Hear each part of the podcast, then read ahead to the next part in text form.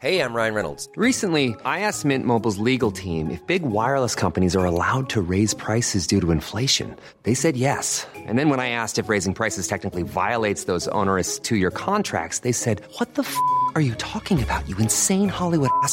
F- So to recap, we're cutting the price of Mint Unlimited from $30 a month to just $15 a month. Give it a try at mintmobile.com slash switch. $45 upfront for three months plus taxes and fees. Promo rate for new customers for limited time. Unlimited more than 40 gigabytes per month. Slows. Full terms at mintmobile.com. Det är dags att säga farväl till och hej till. Dracarys. För HBO Max är här. Streama allt du älskar, bland annat The Suicide Squad och Zack Sniders Justice League. Spara 50% livet ut så länge du behåller ditt månadsabonnemang. Registrera dig på hbomax.com senast 30 november. Se villkor på hbomax.com. Det är måndag och det är dags för skåpet! Och här har vi mig. Jag heter Cecilia eh, Sissan Blankens. Vi har Jeanette eh, Peppe, som alla säger. För att Jeanette är inte ditt riktiga namn, det hävdar jag bestämt. Öhman sänder direkt från köksbordet i Santa Monica. Vi har Svanberg Johanna direkt från Hallå! en litet källarrum i Frankrike. Och här är det vi som är skåpet och det är vi som är dina kompisar. Det är oss du kan vända dig till om du känner att nej, jag skulle verkligen behöva liksom pigga upp mig med li- lite socialt liv. Men orkar jag verkligen träffa folk? Nej, jag stoppar in ett par lurar i öronen och hänger med skåpet.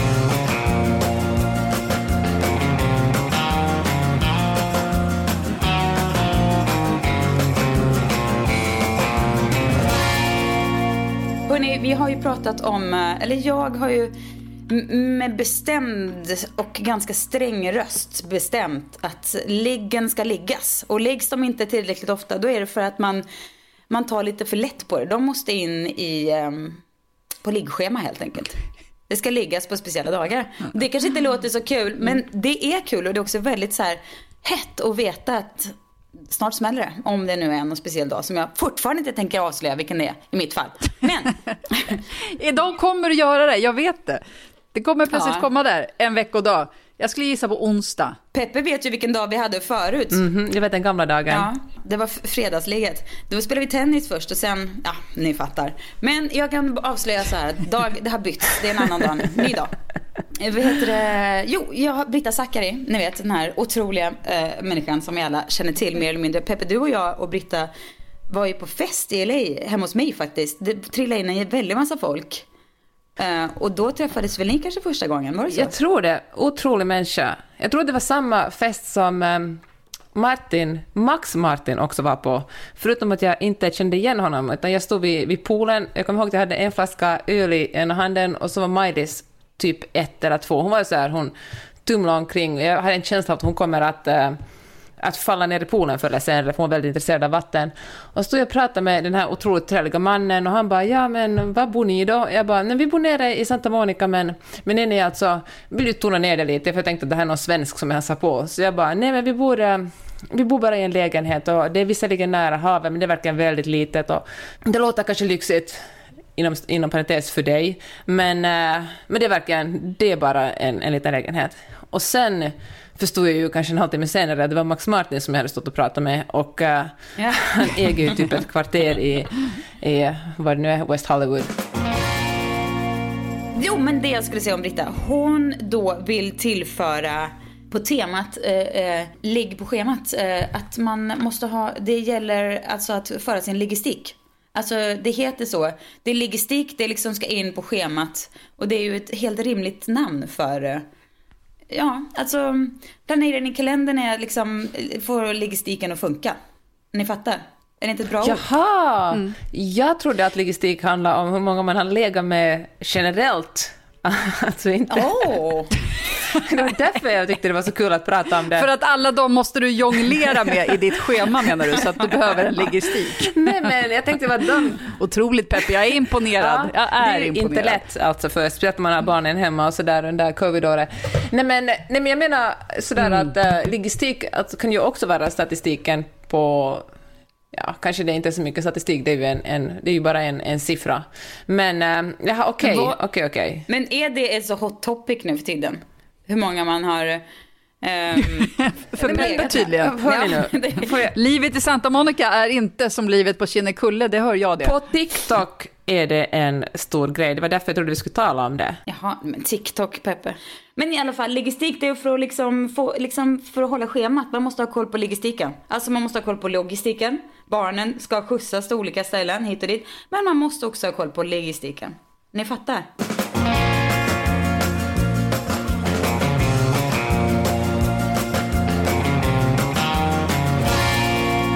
Jag har faktiskt eh, tagit eh, fasta på mitt eh, m- mysa till det i november med att braka in ett väldigt stillsamt höstlov som har varit jättehärligt faktiskt. Idag har vi, eh, eller vi har hängt här vid stugan på Kinnekulle och har varit utomhus en del och det har varit jättemysigt. Idag var vi på badhuset. Och eh, jag simmade, barnen badade som eh, hoppade från Får man trean. filma på badhuset? Nej, jag filmade inte på badhuset. Jag simmade på badhuset. Men däremot så var vi på, ett, på utebadet här i, i Lidköping, vår närmsta eh, stad, i somras. Och då hoppade, Remis hade precis lärt sig hoppa från en trampolin. Och då, då ville Remis säga, kan inte du bara filma det? Per var där med honom. Kan inte du filma pappa när jag hoppar från trampolinen och bara skicka till mamma? Och Per gjorde det, blev eh, tillsagd direkt så här, du får inte filma här. Eh, så han, han bara, nej men oj. Alltså, Medelålders gubbe och filma jag- barn. Ja, exakt. Jag är inte liksom en barnfilmare, men absolut, jag ska inte filma mer. Och sen så satt han ett tag senare och typ skulle svara på något sms och så här. Och då hovrar det runt en så här 15-åring direkt bara, har jag hört att det är du som filmar barn här? och han bara, nej, alltså nej, jag fick ett sms. så han blev så skammad för, alltså, det var, han blev liksom De kommer snart införa telefonförbud på det badet på grund av att Per Blankens har varit där. Ja, men han och var, missbrukat. måste få nudda sin telefon. Det var liksom inte så att han låg i buskarna och bara filmade. Men det, fatta vad jobbig känsla ändå. Alltså jobbigt Ja. att vara man. När man, all, när man liksom, man, ro, man vill bara liksom i all glad välmening filma sitt barn som hoppar på, liksom, nej. Då, då sprids ryktet att man är liksom, att man är poolpedofilen. Som, ja usch vad hemskt, hemskt, hemskt, hemskt, usch. Men i alla fall, jag har tänkt mycket på det här med mm, bad och eh, pool. Eh, särskilt sen i somras. Vi har sommarstugan, ligger väldigt nära Skara Sommarland. Det var en fröjd att åka dit när man var liten. Det var ju så tufft och så coolt 80-talet och 90-talet så det var liksom inte klokt. Eh, och jag och våra barn, eller liksom alla barn gillar väldigt så här, vattenland, det är ju kul. Men så, så när folk har varit här på besök och varit ja, du kan åka till Skara Sommarland. Och bara, mm, mm. Det är liksom ingen som vill åka till Skara Sommarland. Och när jag väl fick med mig lite folk till Skara Sommarland så var det liksom, ja vi sätter oss här långt bort i skuggorna och liksom det var solhatt på och så här och jag vill inte se folk och så. För Skara Sommarland och badhus generellt är ju, alltså den fina delen med badhus är ju att det är ju så otroligt, vad ska man säga, klasslöst i all sin fula nakenhet liksom. Vackra nakenhet, va? Ja, ingen är särskilt vacker i så här klor, torr kropp. Men jag romantiserar sånt. Man går där, det är kroppar, det är som kroppar som är stora och små, unga och gamla och sitter man i bastun och känner att vi är trots allt bara människor. Älskar det. Ja, ja jag, men jag älskar också det egentligen. Men det är också lite, lite så här besvärande. Jag har liksom dubbla känslor för det. Och Skara Sommarland eh, specifikt, badhus generellt. Men det är ju också liksom, det är ju, how can I put it? Nej, men det är ju väldigt mycket tribaltatueringar. Det är väldigt mycket Jocke och Jonna-typer. Och, och så, så var jag på Grönan också förra veckan. Så här, och då, någonstans, är det så att det, eftersom det är liksom, finns en sån motvilja från liksom, lite finare folk. Alltså jag känner ju det här delvis själv så att jag är liksom splittrad kring det här. För att det är liksom folkets ställen. Nöjesparker och badhus och sånt där. Att man är liksom, jag vet inte. Är jag helt ute och cyklar eller? Men nöjesparker går väl alla på? Det finns väl inte något? Alltså, ja kanske. finns väl inget, alltså, eller men alla som har råd, det är ju svindyrt att gå på Gröna Lund. Jo, och absolut. Skansen och men, allting. Ja, men Skansen menar jag inte, för det är ju fint. Men alltså när jag var på Gröna då på halloween-kör eh, här i veckan.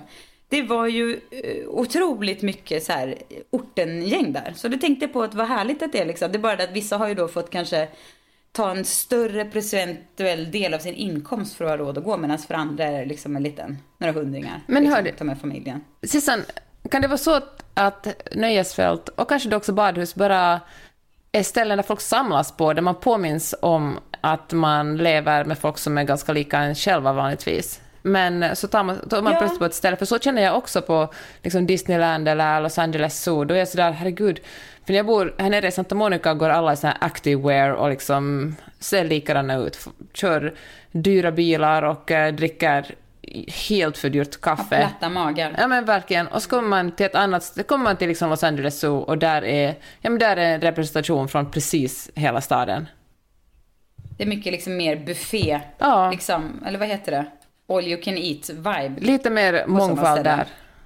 Ska vi säga så. Ja. ja, precis. Och det är ju liksom underbart. Men samtidigt så här. Det fin- man kan ju kan ni se så här. Vem ska vi hitta på? Någon som har så här.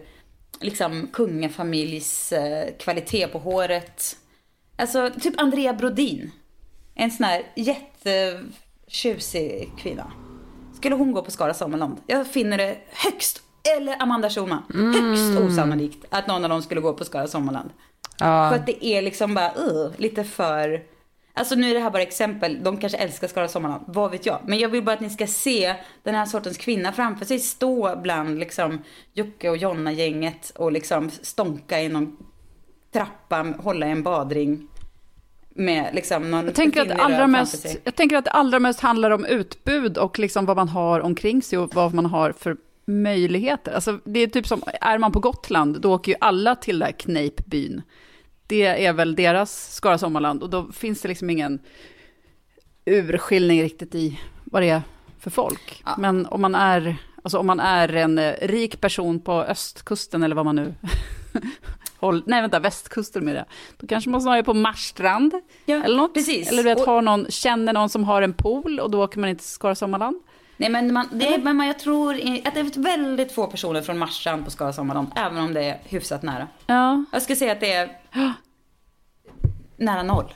Och, men det är ju liksom, jag vet inte, jag alltså, jag kanske, det kanske visar på min egen klasstillhörighet att jag älskar sådana här ställen samtidigt som jag är lite så här fascinerat betraktar på något sätt. Alltså det kanske visar att jag att för mig, du vet när jag kom på det här i somras, att bara gud var, var, varför vill de inte åka på Skara Sommarland? Jag bara kom på, nej men det kanske är liksom det kanske bara är helt självklart för mig att man går på Skara Sommarland. Alltså, och det är inte för att vi råkar bo nära. Eller nu gör vi ju det. Alltså absolut, vi hade ju inte gått dit liksom två gånger på en sommar om vi inte bodde nära. Men det hade nog ändå absolut varit så här. Kom nu barn! Nu packar vi bilen. Alltså om- åkt fyra timmar för det också. vad är själva slutsatsen menar du? Eh, att det finns såklart eh, liksom klasser i samhället. Och att man, att man ganska ofta, tycker jag i alla fall, reflekterar över sin egen plats i det där. Och nu vill jag veta Ja. vad, vad, ni, hur ni, vad ni ser på, hur ni ser på det där med, med kla- Finns det liksom och var är ni?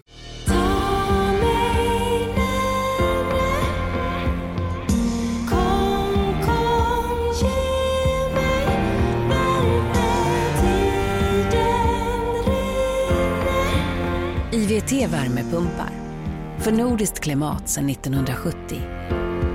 Det är dags att säga farväl till och hej till Dracarys.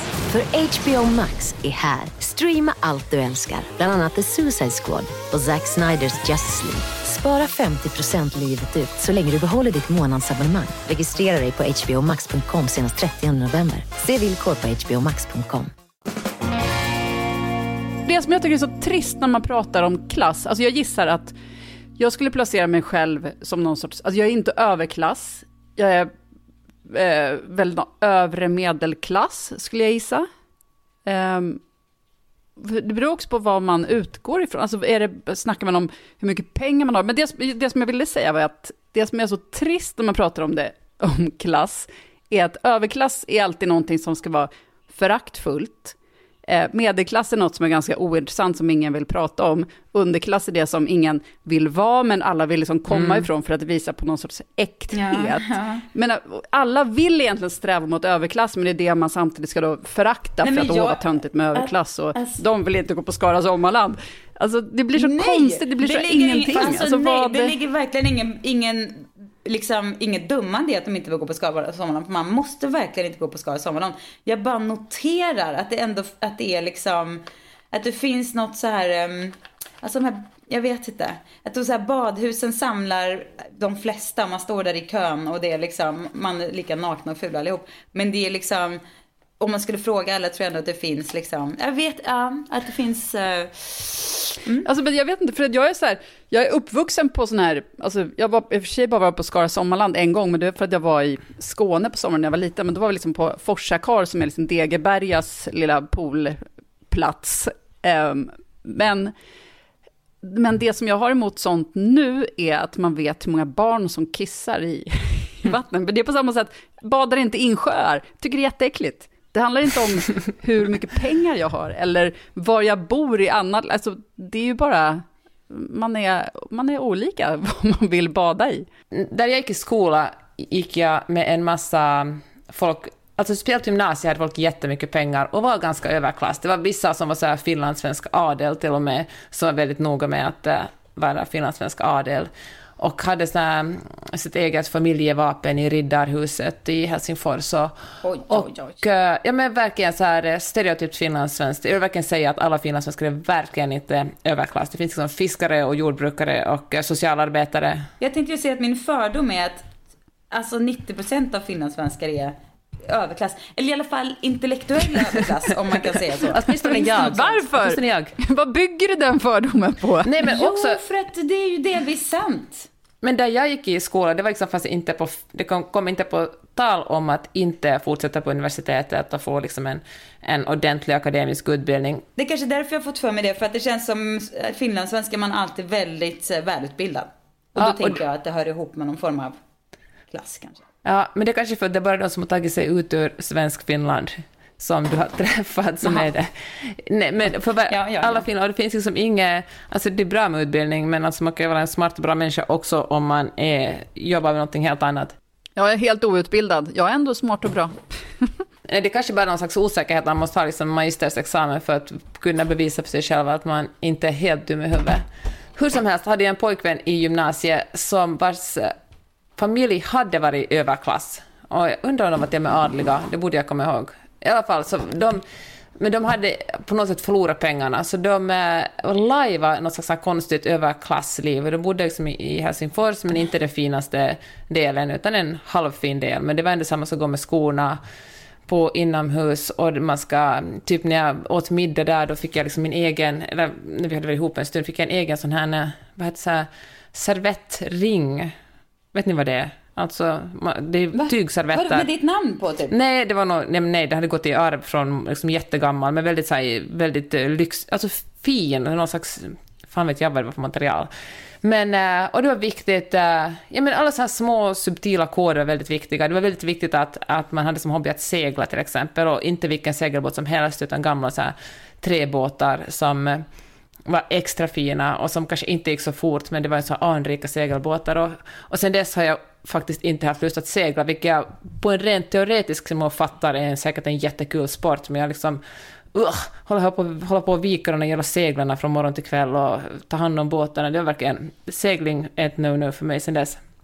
Men det var så intressant det där att, att eh, och jag kände mig ofta, det som jag kanske kommer bäst ihåg från det här är att jag kände mig ofta som en, jag fick alltid en känsla av att, att eh, min eh, ex-pojkväns pappa, mamman levde inte längre, men såg på mig lite som, eh, såg lite ner på mig. Jag var liksom inte en riktigt tillräckligt fin flickvän, för Nej. att jag var inte, jag var inte adel och jag kunde kanske inte alla koder man skulle kunna och eh, det var en väldigt obehaglig känsla att känna att eh, jag inte riktigt hörde hemma där. Det är så sjukt det där, när det finns koder som man anar men inte har en aning om hur man ska Ja. förstå eller kom, sätta sig in i. Och jag kan, jag, jag kan få sånt förakt för dem direkt. Om jag känner att det finns sånt och jag bara, Jag förstår inte, jag vet inte Jag vad jag ska göra. det. Jag förstår att jag kommer bli missuppfattad. Men, Oh, men det finns det, hemskt. inte liksom också egentligen koder i ens egen värld också? Det är bara att de är så självklara att man liksom inte tänker på dem. Men för någon annan Jo, som det finns skulle, det ju absolut. som skulle liksom, som vill in, eller vad man ska säga. Så kanske det blir samma besvärande situation. Fast, jag tänk, alltså, man, fast man är inte så medveten om det. Absolut, jag läste en jätterolig krönika, eller jättebra krönika om det i DN bara förra veckan. Mhm. Om, ja, men du vet, om man har en annan bakgrund och så ska man plötsligt in i det svenska medelklassamhället och varför vill jag inte ta emot den här soffan och Mm. allt om skor och inomhus och sånt. Ja, Det men, finns ju massor. Men överklassen är ändå Nej, jag töntigare! tycker Nej, faktiskt jag skulle det. säga för, det. Nej, Jo, jag jag, säga, jag tycker det, för det finns en viss status i överklassen. Alltså överklassen vill bibehålla uppfattningen om att de är lite bättre än resten. Att folk är lite smutsigare som inte riktigt hör till nej, men jag tror inte de vill det. Jag tror att det är så att man känner. Alltså, bara. Alltså, jag, alltså inte liksom att man själv går och, utan jag tror bara att det är så lite inbyggt liksom att man har liksom, men liksom lite, har lite bättre hårkvalitet. Men, för jag tänker så att det där att, att inte kunna koderna, att bo utomlands tycker jag aldrig har varit jobbigt för mig, för jag kan alltid, jag, tycker jag, kan, jag känner mig ganska trygg i den jag är, så jag kan alltid som dra fram Finland eller Sverige eller Europakortet och bara skratta bort det och säga att jag fattar inte vad ni håller på med, men det fattar ni väl att jag inte kan fatta det för jag kommer från en annan plats. Alltså, det känns inget stressigt. Ja, jag var ja, ju precis. väldigt Nej. mycket, alltså jag var ju jätteung då, jag var som tonåring när jag var ihop med den här killen, men då kände jag verkligen rent, eh, alltså jag kunde känna att jag var lite mindre värd. Och det har jag aldrig, det är väldigt sällan jag har känt så i vuxen, i mitt vuxenliv. Trots att jag verkligen inte har varit en del av, av liksom den eh, gruppen som jag, ja, men ni fattar vad jag menar. Men, nej men jag, alltså Mm. jag måste säga att jag har ju, alltså jag har inte, jag vill inte säga att jag älskar, alltså överklass, vad är ens det? Det är väl liksom, vem är inte överklass? Alltså, jag menar det är väl alla på något sätt om man bor i västvärlden och har tillgång till mat och... Ja, men det, är fråga, det, är, det är det som är frågan, vad man, vad, hur man definierar det. Eller pratar man om eh, vad man tjänar? Eller, alltså för, jag ser överklassen som någonting, du vet, eh, lite mer adligt Mm. eller har ärvda pengar och allt sånt där. Men det har ju inte någon av oss. Nej, precis. Eh, utan- Men det kanske, man kanske ändå, i alla fall för, om jag pratar för mig själv, så finns det ändå någon form av fascination för det som man kanske inte riktigt eh, alltså, tänker på, men som ändå, ja, visar sig. Till exempel, minns jag en gång när jag och Per var på middag hos han den här Noppe som hade, Noppe som sen sorgligt eh, gick bort, men som hade Noppe sen en sån här Kungens vän. Kungens vän, ja. En, en så privat liten fest, partylokal som man kunde vara medlem i. Det var inte jag, men man hamnade där ändå på lite så här fest ibland och då på något sätt Ja, ja, det var nog Andreas Lundstedt, ja. Vi var, vi var i alla fall medbjudna dit på middag med honom, ett litet gäng i hans lokal så här. Och det var Kicken som var där som någon slags eh, så här, gycklarkompis och bara sa så här tokiga saker. Och det kändes verkligen... Så, Vem? Kicken. Kickan? Kicken, alltså han den här Poodles... Vem är det? Men Kicken. Kicken han är... Jaha, Kicken. Som var ihop med Carola. Ja, precis. Ja, han var där och var så här helt knasig. Alla bara, okej, tyckte att han var så liksom off the charts med sin... Han var så, ja, ja liksom vild och galen så här. Och då var, det kändes lite som att de hade bjudit in, det var lite så här, ah, vad kul. Alltså, som, det kändes lite som att vi var inbjudna som så här, nu, nu ska vi se vad liksom de vanliga människorna pratar om där nere där ute. Så här. Ja, Det- vad packet håller på med på Skara Sommarland. typ så. Ah, Men hur, det alltså, vad, gjorde, så- det- ja, vad ja. gjorde ni då? Alltså hur reagerade ni på det här? Nej men precis, det var ju det som var så konstigt för att jag och Per pratade sen om, när vi gick därifrån, hur vi eh, noterade hur vi hade liksom fått lite så här annan dialekt, blivit lite mer så ja men vad trevligt, alltså jätte, jättekonstigt. Och hur vi också, jag vet inte om det var jag eller Per, när de hade frågat var vi bodde, istället för att säga att vi bodde i Farsta, som vi alltid sa annars. Mm. Så, alltså vi bodde i Farsta strand men man sa liksom alltid Farsta och Farsta strand är inte precis bättre än Farsta. Men ja, vi förutsatte väl att Noppe aldrig hade satt sin jävla fot i Farsta eller Farsta strand. Så då var det väl någon slags bara sug som sa att nej, nej men vi bor i Farsta strand. Trevligt litet hus vid vattnet. Alltså, eller jag vet inte hur man nu pratar då. Men så, det var så sjukt kul när vi gick därifrån och bara, fan blev inte du också lite så här konstig? Bara, ja, vad hände? Och det är väl något med det där, det är liksom någon så här men jag tror kanske inte, inte att man inte hade blivit så om det inte var för att det kändes så jävla konstigt att vi, det kändes som att vi var där som, ja, men som så här gycklargäng från Men- verkligheten som skulle berätta om så här vanliga livet som ICA och Coop och sånt där. Men tror du att man blir så osäker för att det finns någon slags överklass självförtroende? Alltså en sån eh, jag. självsäkerhet i att man själv känner Ja. att om du är så säker i vem du är, då måste jag kanske, då vill jag vara del, jag liksom vill vara en del av det, och då blir man lite, ja men, panikerar. Ett, ja, men och ett annat exempel var, det här har jag absolut berättat om förut, men var när vi var på, jag var med en ex-pojkvän, hängde med på en jakt, också med Andrea Brodin faktiskt, men det var också en massa andra så här vaktmajstrar och allt vad de hette där. Eh, det var jättetrevligt verkligen, men det var, vi klev in där, han, exet då, hade för övrigt lånat en Porsche som vi åkte dit med. Säger väl också någonting om liksom någon slags, ja, ja, outtalad liksom grej som, klassgrej som pågick. Eh, vi klev in och bara sparkade av oss skorna, bara, alla stod i köket och lagade mat och vi bara sparkade av oss köket. Och det stod liksom åtta pers, eller tolv kanske var där, men det, ja, runt och bara glodde så här. Alltså glodde och bara så här tappade hakan typ över sinnessjuk i att vi tog av oss skorna. Och vi, man fattade ju samma sekund, vad fan gjorde vi nu liksom? Vilken jävla dundertabbe. Första bara, busted! Men på tal om skor så är det verkligen en sån här klassisk eh, klassmarkör ju. Men, men där är jag verkligen på ett mission att man ska liksom börja använda sina skor inne mer. Mest för att jag tycker att det ser så löjligt ut när vuxna människor går runt. Alltså om man har klätt upp sig och går runt i strumplästen. Är det för att jag liksom börjar bli en liten överklasskärring eller är det för att det helt skor. enkelt är så? Ja, det kan det i och för sig vara också. Det kan det i och för sig vara. Det kan det vara. Nej, men, Ja, men verkligen, just när man ska gå runt i strumplästen på, på vintern. Ja. Alltså för att okej om man är, vet, på sommaren, man är barfota, där, där man tassar runt, det är väl okej. Men just på vintern när man har på sig skor, man går någonstans och sen ska man komma in och så ska man ta av sig och så ska man gå runt i någon sån här fånig liten socka. Nej men det ser, det ser dagisfasoner Det känns- alltså. Det ser inte klokt ut. Ja, Och det här säger jag Nej, inte, inte med min ut. så här, det ser dagisfasoner. Alltså det är nu säger jag inte det med min överklass eh, perso, persona, persona. Mm. För den finns nog inte, tror jag inte hur mycket jag skulle vilja. Men, eller jo, alltså man har ju verkligen gjort någon slags klassresa kanske från så här raggarunge till bo i Danderyd i ett stort hus. Men, eh, men inte liksom, jag, jag kan inte koderna, överklasskoderna. Men, eh, men det kanske är... Men nej, jag tror att mitt sko inomhus insikt har kommit faktiskt främst efter USA-åren. Där man ju alltid har skor inomhus. Jättekonstigt om någon tar sig skorna liksom.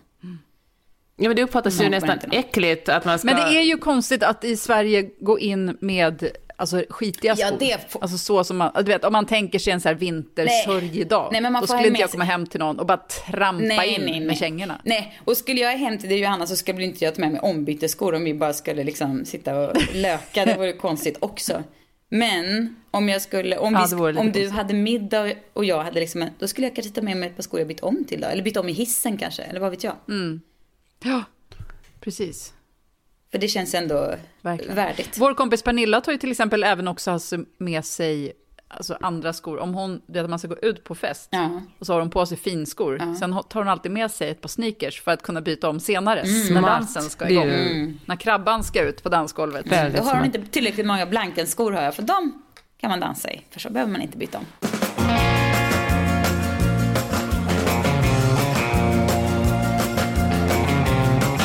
Det är dags att säga farväl till och hej till Dracarys. För HBO Max är här. Streama allt du älskar, bland annat The Suicide Squad och Zack Sniders Justice League. Spara 50% livet ut så länge du behåller ditt månadsabonnemang. Registrera dig på hbomax.com senast 30 november. Se villkor på hbomax.com. Till alla professionella hantverkare. Du vet väl att det numera finns batteridrivna proffsverktyg som är minst lika starka som de med sladd?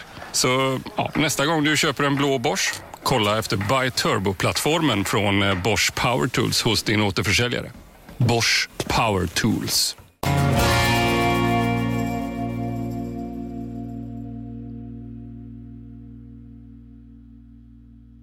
Visst är det mycket intressantare att höra historier om folk som har varit överklass eller varit rika och sen blir fattiga. Alltså den motsatta sommarpratsstrukturen. För alla vill ju berätta historier om hur de kom från, det som du sa Johanna i början av podden, hur man kom från ingenting, liksom. ju fattigare desto bättre, ju färre vänner och pengar och föräldrar Mm. desto bättre och sen tack vare sin talang och sin hjärna klättra upp och, och fick allting.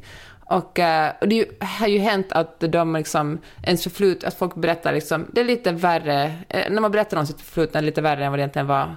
Men eh, det, är mycket, det finns ganska få historier där folk berättar hur det gick att liksom starta på toppen och sluta ner på botten. ja men verkligen. Alltså min, Bonnie, min dotter som har stora skådespelarambitioner, hon sa idag så här bara, fan jag kommer aldrig kunna dra någon sån här historia om min, att jag bara levde på knäckebröd och bodde i en skokartong. fan också. Jag har inget bra att dra, dra ur. Ah! Än så länge. Vi får hoppas att det fortsätter så i och för sig. Men ja, Ja. det är ju, blir ju liksom lite bakvänt. Men jag håller med. Varför är det så här? Det finns ju också så här, också någon form av så här ny överklass eller vad man ska säga. Typ lite så här den typiska framgångsrika mediemannen lite grann. Eller om ni förstår typen. Eller mediemannen, men det behöver inte vara det. Men alltså någon som är så här mm, framgångsrik. och- Per Blankens ser vi framför oss. Ja, vi kan se Per Blankens framför oss. Eller? Nej, jag, men, ja, jag menar han är väl kanske inte, men jag tror inte, han har inte så mycket liksom dyra vanor för sig, verkligen inte. Jag tänker mer en person som har det kanske, som har lite så här, liksom bor på ett hotell som kostar 15 000 kronor natten. 2 000 Det är dollar natten. Taxa. Ja, minst. Det är standard. Alltså den sortens vanor.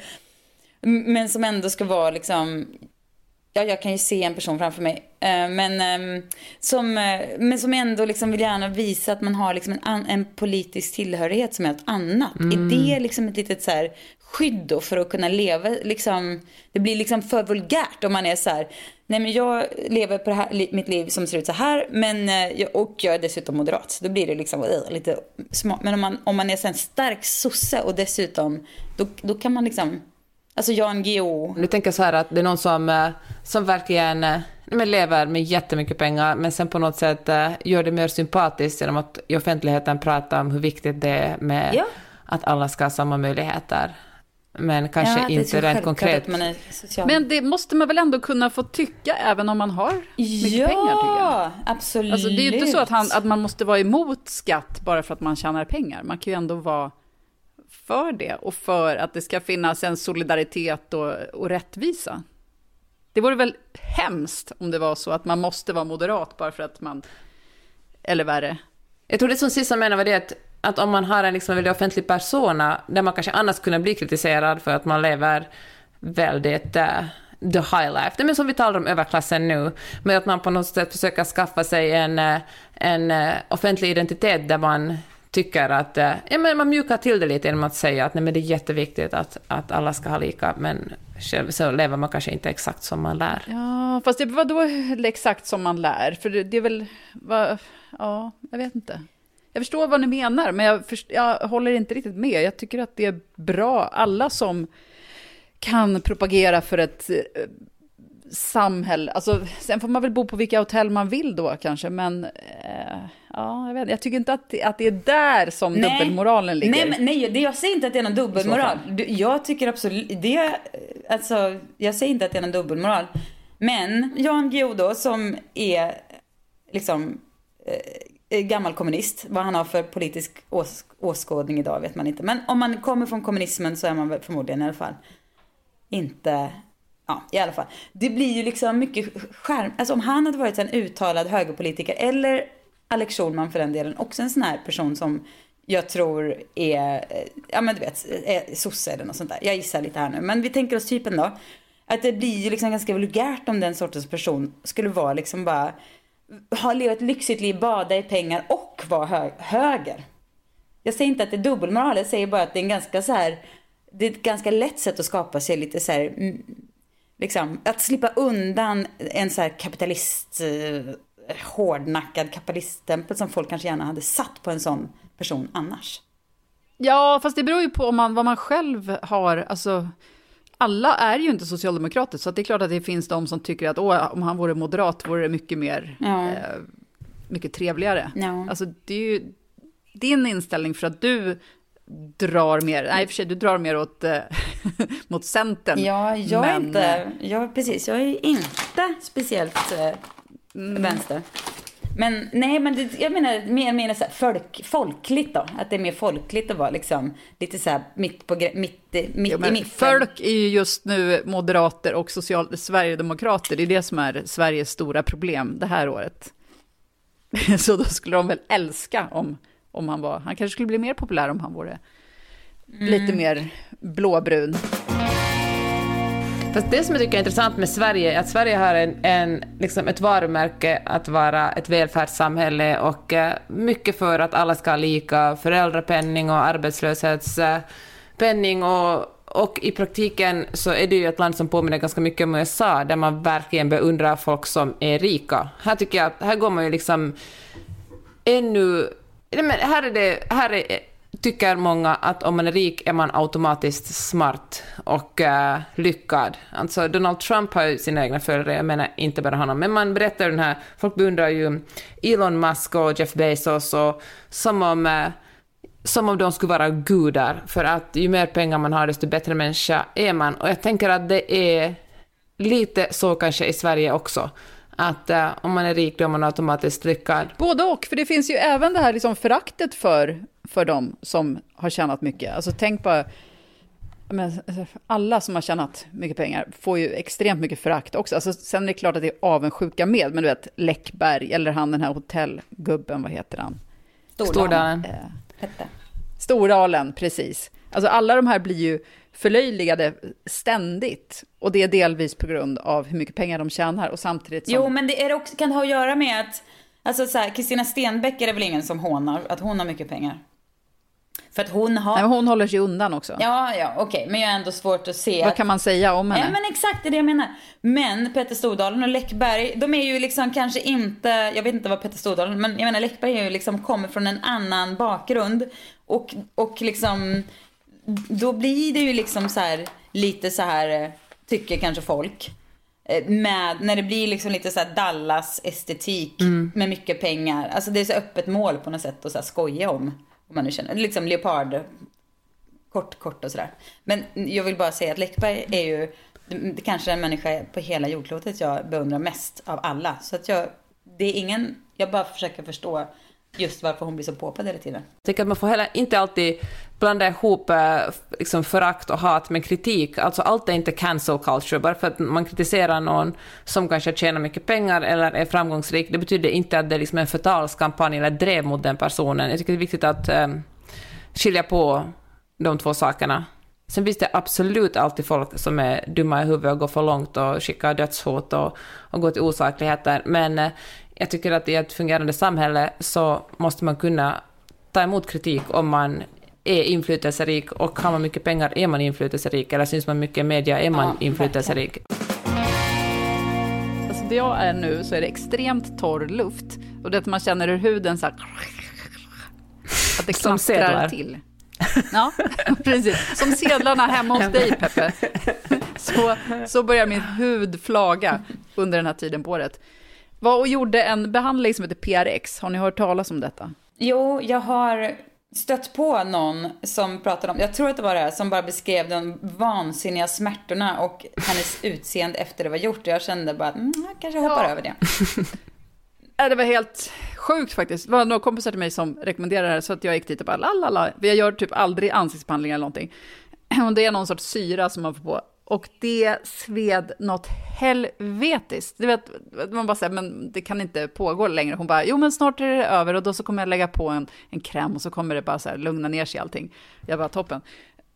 Men, och så Men kom så, den där kan du berätta på. mer? bara- syftet var för dig att få liksom en föryngrad Ja, men syftet är väl, ja men, fin hud. Alltså, jag, giss, jag, jag kände, jag får upplevelsen av att PRX är det som är den Det är nya. Om man förut gick och gjorde sån här, eh, nej, vad heter det, microneedling, eller nej? Gud, vad Eller jag- microneedling som en annan grej. Jag blandar ihop detta. Ni vet såna här Ja, ja. små nålar, de, de små nålarna som man, en liten roller typ, Mm. eller något liknande. Eh, så är det här liksom det som man gör istället, känns det som. Eh, och det ska då ge, ja men du vet, någon sorts omsättning på huden och bladi bladi. Död hud faller bort, något sånt. Men det sved i alla fall något för jävligt. Och sen den där krämen som kom på hjälpte inte, alltså det sved ändå lika mycket. Så jag gick hem där, längs husvägarna, för det var också helt, du vet, som, som att man är helt blöt i ansiktet. För att det var så glansig den här krämen. Så jag smög liksom på bakgator hem, satte mig bara, okej nu hopp- kanske det snart slutar svida. Slutade absolut inte svida. På kvällen var jag tvungen att till slut bara tvätta mig ansiktet bara för att få bort svidet. Eh, och sen så började istället huden flaga. Ja, men det här låter så fruktansvärt. ja, men gör aldrig om det. Men det som var sorgligt var också att jag blev förkyld i samma grej, för att min kompis Lisa, då, hon som hade rekommenderat det, hon bara, ja men dag två, då kommer du vara så snygg i huden- så att du måste bara ut på stadens torg och bara visa upp dig. Men jag fick aldrig ens, jag fick aldrig ens den dagen för att jag var förkyld och ja, Du låg hemma och var man helt, förkyld helt enkelt. så blank och fin. Och liksom, så sängen. blank. Men och kände också att men, det här blanka, du vet, det är det här blanka spända som man får Mm. också. Aha. Det kände jag, det är inte alls min grej. Jag tycker inte att, det är inte det som jag är ute efter. Så jag kände att det här PRX är inte för mig. Jag kommer inte göra det igen. För att det gjorde ont, det blev inte Men hur länge snyggt. ska man få den här spända, blanka looken då?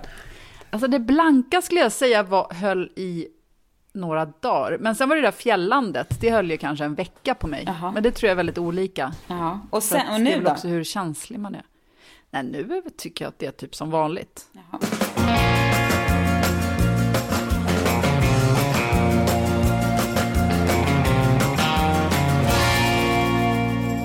Då kan jag, apropå överklass och apropå LA, så vill jag säga att eh, Curb Your Enthusiasm, alltså Larry Davids serie, är, eh, hans, den nya säsongen är riktigt bra. Jag har sett två avsnitt. Och de är toppen. Jag vill komma med jag har en... tänkt, jag har... Säg. Nej men jag har, jag har bara en så här eh, eh, grej att jag aldrig varit i Thailand. Och vi har, jag, har, jag och Per har några så här jätte som ingen bryr sig om. Jag funderar på om inte Curb Your Enthusiasm, att inte se den, ska också bli en sån där grej jag bara inte kommer göra som ingen någonsin kommer tacka mig för. Men man har Jag sin lilla grej med saker man bara aldrig kommer göra. vad du menar. Jag känner verkligen ett initiellt, en initiellt eh, motvilja att se den, men eh, just för, samma sak lite med Seinfeld som jag tyvärr har sett, men det, jag vill inte associeras med den, men jag tycker den tyvärr är cool också, speciellt den här nya säsongen som Johanna Jaha. sa. Uh, jag har en annan tv-serie. När jag bodde i LA, apropå Larry, jag måste bara flika in, när jag bodde i LA, alltså det var väl inte då 2014 kanske, men det var tidigare, då hade jag något som hette Larry-listan, som vet, när man ser en, eh, en plats i, i Curb som, som man kan identifiera och sen åka till och titta på, som till exempel var hans, du vet, hans kontor låg i serien på tredje gatan och allt möjligt. Ja, det var en liten kuriosa. Min mesta spot som jag tog med mig själv och även alla turister på när vi bodde i LA var till platsen, nu minns jag inte, det var typ Third och någonstans mellan La Brea och Fairfax där Biggie Smalls sköts.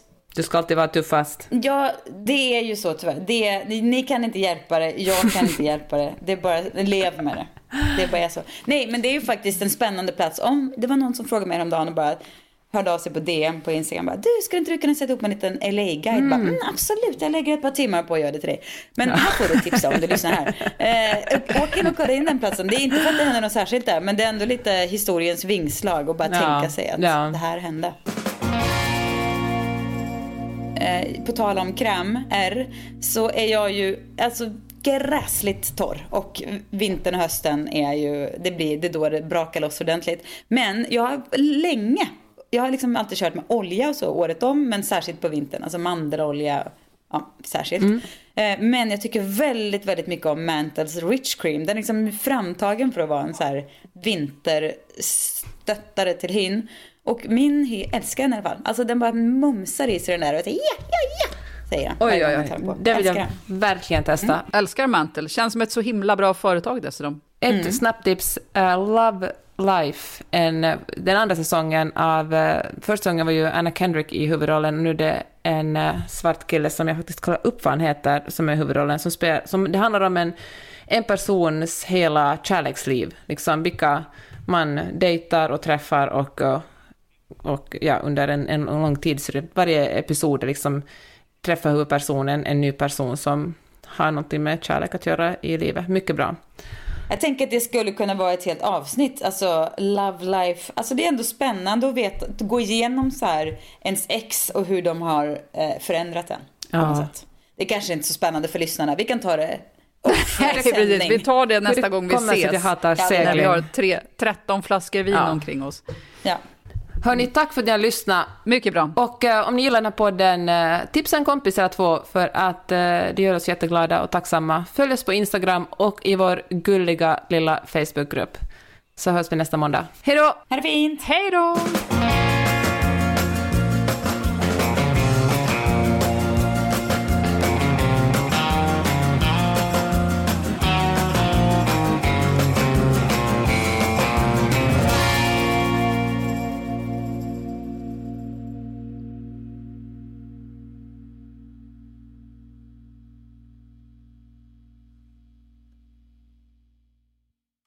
Det är dags att säga farväl till och hej till Dracarys.